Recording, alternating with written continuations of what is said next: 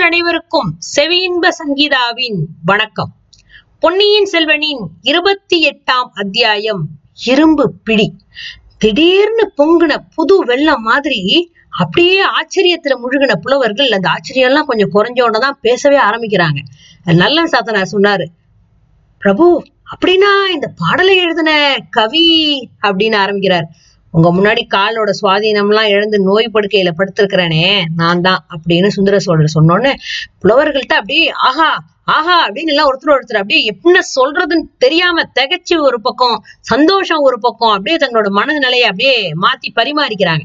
சுந்தர சோழர் சொல்றாரு புலவர் பெருமக்களே ஒரு சமயம் பழையாறையில புலவர்கள் கவிஞர்கள்லாம் என்னை பார்க்க வந்தாங்க. அந்த கூட்டத்துல உங்கள சிலரும் இருந்திருக்கலாம். ஒவ்வொருத்தரும் சோழ குலத்தோட வள்ளல் தன்மையை குறித்து ஒரு ஒரு அப்படியே பாடல் பாடினாங்க. என்ன பத்தியும் பாடினாங்க.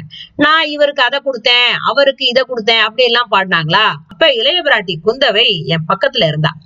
புலவர்களுக்கு எல்லாம் நான் பரிசு கொடுத்து அனுப்பிச்சதுக்கு அப்புறம் குந்தவி சொன்னா அந்த புலவர்கள்லாம் எப்படி நல்ல நல்ல பாட்டெல்லாம் பாடுறாங்க? அப்படின்னு குந்தவை பாராட்டினாளா? இந்த புலவர்களை எல்லாம் விட நான் நல்லா பாட்டு பாடுவேன் தெரியுமா? அப்படின்னு அவகிட்ட போட்டி போட்டேன். அவ எங்க பாடுங்க? அப்படின்னா நான் உடனே இந்த பாட்டை பாடிட்டு இந்த பாட்டு நல்லா இருக்குல்ல எனக்கு பரிசு கொடுன்னு கேட்டேன். குழந்தை பையன் முதுகு மேல ஏறி உட்கார்ந்துகிட்டு இந்தாங்க பரிசுன்னு கன்னத்துக்கு ரெண்டு அடி கொடுத்தா நேத்து நடந்த மாதிரி எனக்கு ஞாபகம் இருக்கு. ஆனா எட்டு வருஷத்துக்கு மேல ஆச்சு அப்படிங்கிறாரு. ஆஹா விந்தை விந்தை அற்புதம் அற்புதம் அப்படின்னு இந்த புலவர்கள் எல்லாம் கூறி சந்தோஷப்பட்டுக்கிறாங்க. குந்தவைங்கிற பேரை கேட்டோன்னே வந்தியத்தேவனுக்கு அப்படியே மெய் செலுத்து போச்சு. சோழ குலத்துல பிறந்த அந்த இணையில்லாத பெண்ணரசியோட அழகு புலமை அறிவு திறனை பத்தி எல்லாம் அவன் எவ்வளவோ கேள்விப்பட்டிருக்கான். அதுவும் அது அதிசயமான அரச குமாரிய பெற்றெடுத்த அந்த பாக்கியசாலியான தந்தை இவரு.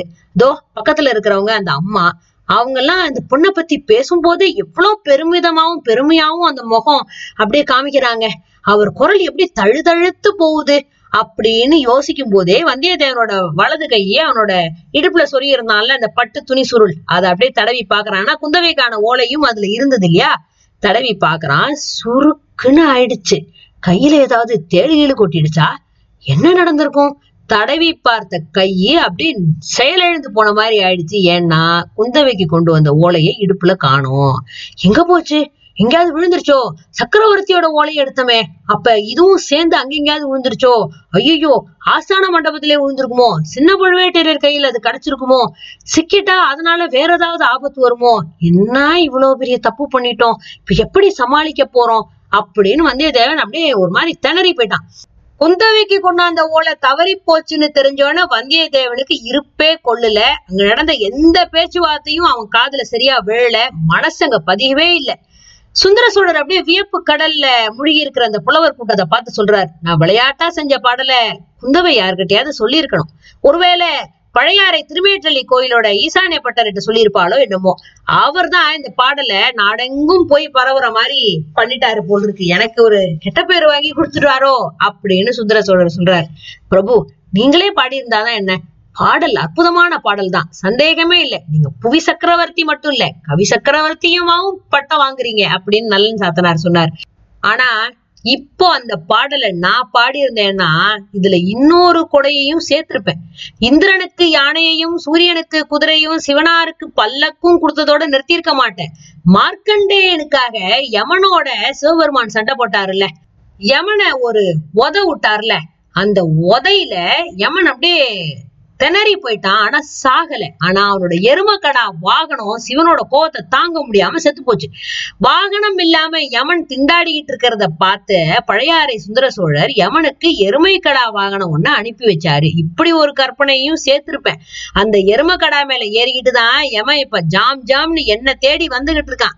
தஞ்சக்கோட்டை தளபதி சின்ன பழுவேட்டரையரால கூட யமதர்மராஜனையும் அவனோட எருமக்கடா வாகனத்தையும் தடுத்து நிறுத்திட முடியாது இல்ல அப்படின்னு சுந்தர சோழர் சொல்லும் போது ஒரு பக்கத்துல இருக்கிற அவரோட மனைவி வானமன் மாதேவி சுத்தி இருக்கிற புலவர்கள்லாம் விம்மி விம்மி அழுகுறாங்க சின்ன பழுவேட்டையர் மட்டும் அப்படியே மனோதிரத்தோட இருக்கிறாரு. பிரபு உங்களோட சேவையில யமனோட போர் தொடுக்கவும் நான் தயாரா தான் இருக்கிறேன் அப்படிங்கிறார். அதுக்கு எனக்கு சந்தேகமே இல்லை தளபதி. யமனோட போர் தொடுக்கிற சக்தி மானிடர்களுக்கெல்லாம் யாருக்குமே இல்லை. யமனை கண்டு நாம பயப்படாம இருக்கணும்னா இறைவனை பிரார்த்திக்கணும். புலவர்களே இந்த நமனை அஞ்சோங்கிற தமிழகத்து தவப்புதல்வர் ஒருத்தர் பாடினார்ல அந்த பாட்டை பாடுங்களேன் யாராவது அப்படின்னு கேக்குறார். நாமார்க்கும் குடியல்லோம் நமனை அஞ்சோம் நரகத்தில் இடர்படோம் நடலை எல்லோம் ஏமாப்போம் பிணியறியோம். அப்ப டக்குன்னு சக்கரவர்த்தி நடுவுல குறுக்கிட்டு ஆமா இறைவனை நேருக்கு நேர் பார்த்த மகானை தவிர வேற யாராலையும் இவ்வளவு துணிச்சலா பாட முடியுமா? அப்பர் சுவாமிகளுக்கு கூட ஒரு கொடிய அந்த சூளை நோய் இருந்துச்சு. அப்புறம் சிவனோட அருளால அந்த நோய் சரியா போச்சு இல்ல. அதனால பிணி அறிவோம் அப்படின்னு பாடி இருக்கிறாங்க என்ன பத்தியும் என் கொடைகளை பத்தியும் பாடுறத நிறுத்திட்டு இந்த மாதிரி அருள் வாக்க பாடுங்களேன். அப்புறம் சம்பந்தர் சுந்தரமூர்த்தி நாயனார்லாம் இந்த மாதிரி ஆயிரக்கணக்கான பக்தி பாடல்களை தமிழ் பாடல்களை பாடியிருக்காங்களே.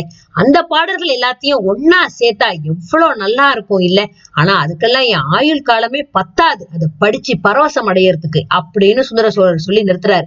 அரசர்க்கரசே நீங்க அனுமதி கொடுத்தா அந்த எல்லாத்தையும் சேர்க்கிற திருப்பணிய இப்பவே ஆரம்பிக்கிறோமே அப்படிங்கிறார். இல்ல இல்ல என்னோட காலத்துல நடக்கக்கூடிய திருப்பணி இல்ல அது. எனக்கு பின்னாடி அப்படின்னு சொல்லிக்கிட்டு இருக்கும் போதே சுந்தர சோழர் வேற ஏதோ சிந்தனையில ஆழ்ந்துடுறாரு. அரண்மனை மருத்துவர் சின்ன பழுவேட்டர்கிட்ட போய் அவர் காதுல ஏதோ சொல்றாரு. அதை பாக்குற சுந்தர சோழர் அப்படியே தூக்கி வாரி போட்ட ஒரு மாதிரி அப்படியே எல்லாத்தையும் முடிச்சு முடிச்சு திரு திருன்னு திடீர்னு முழிக்கிறார். எங்கேயோ மரணத்தோட வாசலுக்கே போயிட்டு திரும்பி வந்தவர் மாதிரி அவரோட முகத்துல ஏதோ ஒரு குழப்பமான ஒரு பாவம் தெரியுது. பிரபு சங்க பாடல் ஒண்ணு கேட்கணும்னு நீங்க சொல்லியிருந்தீங்க. அதை மட்டும் சொல்லிட்டு இவங்க கிளம்பலாம்ல அப்படின்னு சின்ன பழுவேட்டரையர் கேட்கிறார். ஆமா ஆமா மறந்துட்டேன். என்னோட உடம்பு மட்டும் இல்ல மனசும் கொஞ்ச நாளா அடிக்கடி தன்னோட நிதானத்தை இழந்துகிட்டு தான் வருது. சரி சங்க பாடல ஒண்ணு பாடட்டுமே அப்படின்னு உடனே நல்லன் சாத்தனாருக்கு ஒரு சைகை காமிக்கிறாரு சின்ன பழுவேட்டையர் உடனே அவர் எந்திரிச்சு பாடுறாரு அரசே உங்களோட முன்னோர்கள்ல ரொம்ப பிரபலமானவங்க கரிகால் பெருவளை தான். இமயமலையில புலிக்கொடிய போய் பிடிச்ச மாவீரர் அவரு. அவரோட ஆட்சி காலத்துல பூம்புகார் காவேரிப்பட்டினம் சோழ மகாராஜ்யத்தோட தலைநகரமா இருந்தது இல்ல பல பல வெளிநாட்டுல இருந்தெல்லாம் எல்லா நிறைய பொருட்கள்லாம் மரக்கலங்கள்ல வந்து பூம்புகார்ல வந்து இறங்குச்சு.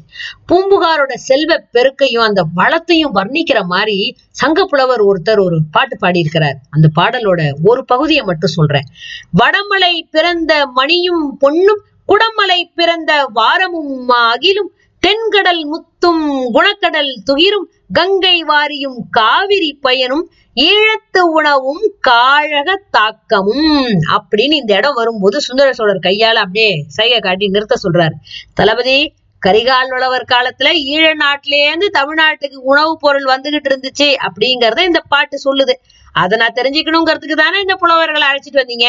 அப்படின்னு சுந்தர சோழர் கேட்டோன்னே ஆமா அரசே அப்படின்னு கோட்ட தளபதி சொல்லும் போது அவர் குரல் அப்படியே கொஞ்சம் ஸ்ருதி இறங்கி போச்சு. தெரிஞ்சுக்கிட்டேன் தெரிஞ்சுக்கிட்டேன். இப்போதைக்கு புலவர்களுக்கு எல்லாம் வேணுங்கிற பரிசெல்லாம் கொடுத்து அனுப்பி வைங்க அப்படிங்கிறாரு மன்னர்.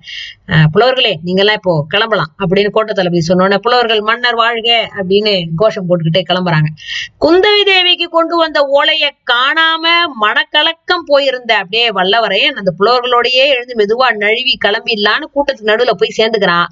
ஆனா அவன் நினைச்சதெல்லாம் அங்க நடக்கல. வாசப்படிக்கிட்ட போகும்போது ஒரு நல்ல இரும்பு கரம் ஒண்ணு அவன் கையை இப்படி அழுத்தி அவன் மணிக்கட்டை இப்படி பிடிக்குது. வல்லவரேன் அப்பா பலசாலி தான் ஆனா இந்த வஜ்ரப்புடியோட வேகம் அவன் உச்சந்தலையிலேருந்து உள்ளங்கால் வரைக்கும் அவனை அப்படியே உழுக்கி எடுக்குது. அவனை நவரவே விடாம பண்ணிடுச்சு. அந்த இரும்பு கரம் யாரோடதுன்னு நிமிந்து பாக்குறான். சின்ன பழுவேட்டரையர் அப்படிங்கறத தெரிஞ்சுக்கிறான். புலவர்கள்லாம் தரிசன மண்டபத்துல இருந்து அப்படியே வெளியில கிளம்பிட்டாங்க. இந்த இரும்பு பிடியில மாட்டின வந்தியத்தேவனுக்கு விடுதலை உண்டா? அபாயங்கிற வார்த்தையை ஏண்டா சொன்னேன்னு சின்ன பழுவேட்டையர் கேட்டா வந்தியத்தேவன் என்ன பதில் சொல்லுவான்? சமர்த்தனாச்சே ஏதாவது சொல்லி தப்பிப்பானா?